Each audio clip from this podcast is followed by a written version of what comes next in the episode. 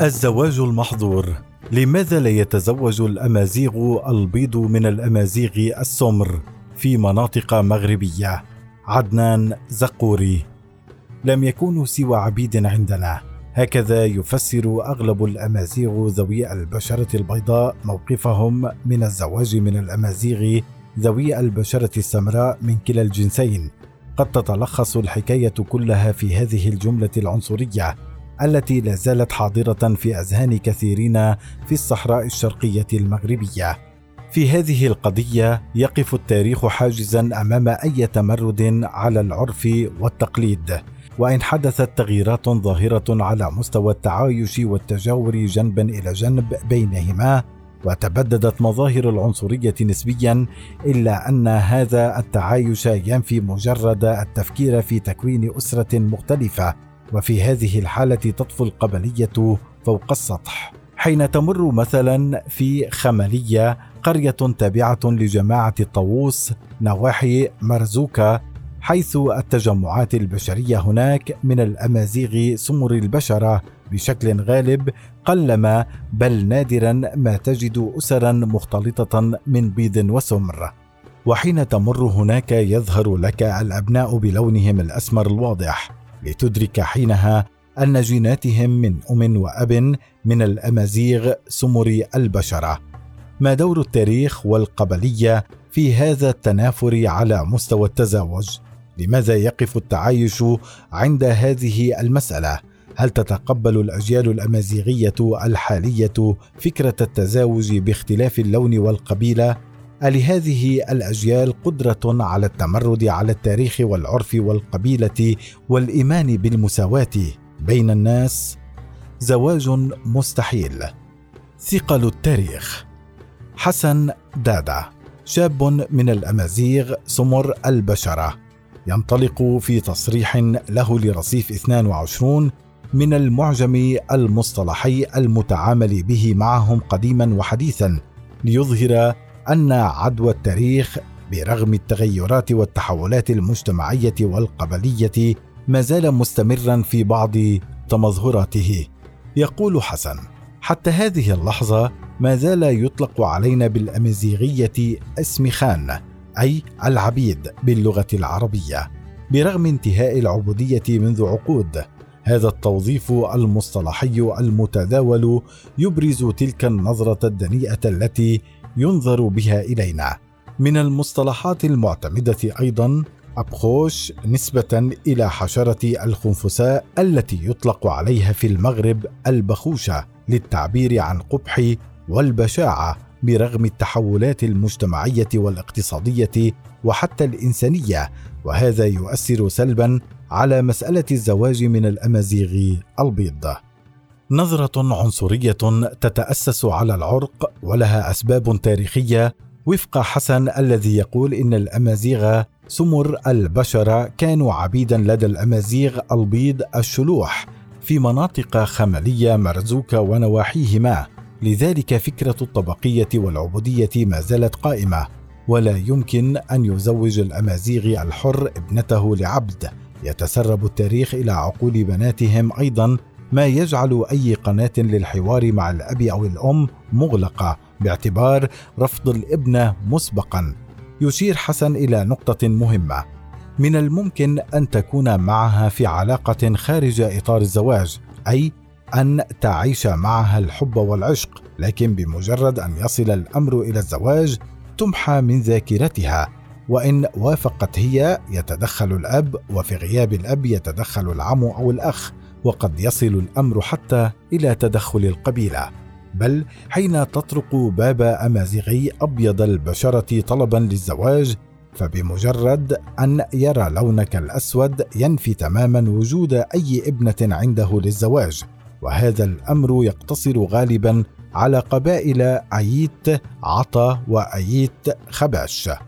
يضيف حسن تصور أنه وإن كانت الزوجة من الرحل أو الطبقة الفقيرة فإنها تفضل أن تتزوج امازيغيا من طبقتها نفسها على أن تتزوج امازيغيا أسود وإن كان وضعه الاقتصادي ميسرا حتى لو كان وزيرا الزواج في المنطقة إذن أمر لا يرتبط بالثقافة ولا بالعلم ولا بالدين، فحين يصل الأمر إلى الزواج تذوب كل هذه المؤشرات، باختصار المسألة لها علاقة باللون والعرق.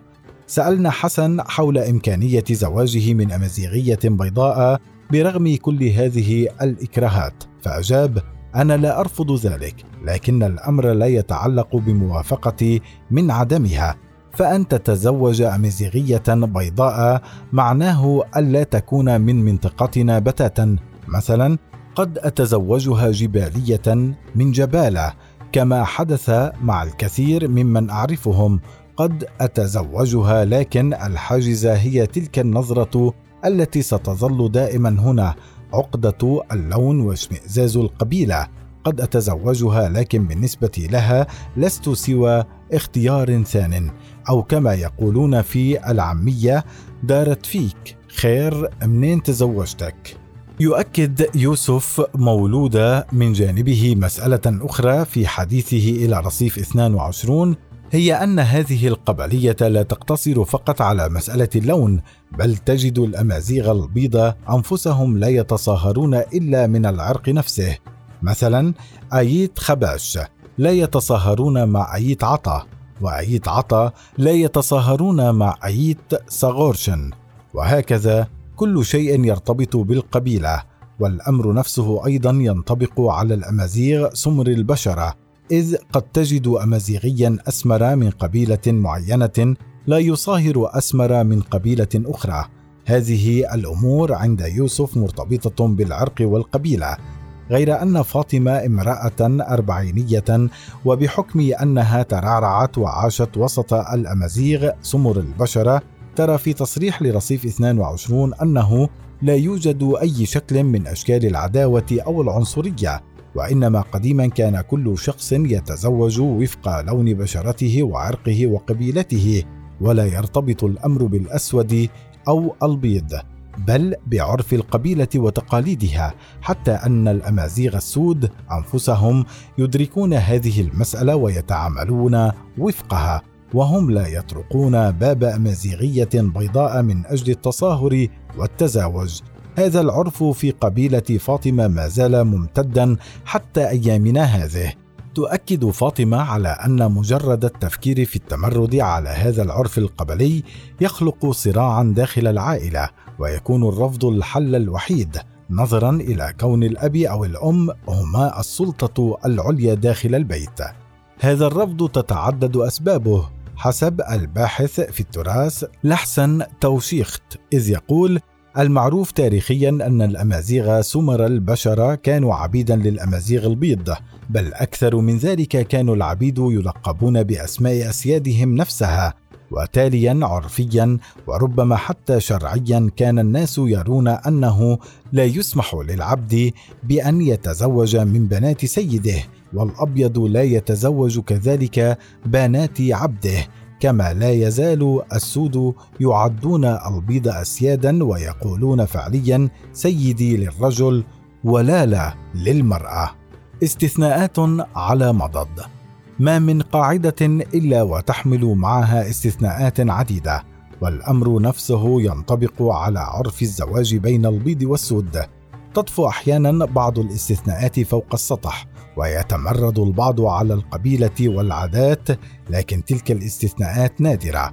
يسرد لنا حسن دادا بعض هذه الاستثناءات قائلا أعرف شخصا كان برتبة قائد في الجيش المغربي وضعه المادي وحتى الاعتباري جيد تزوج من أمازيغية بيضاء لكن نظرتها إليه كانت دائما نظرة احتقار. فهي لا تمنحه أي قيمة لا من حيث العواطف أو من حيث السلوكيات والتعامل. مثلا حينما يكونان ضيفين على مناسبة لشخص معين تخجل من السير معه.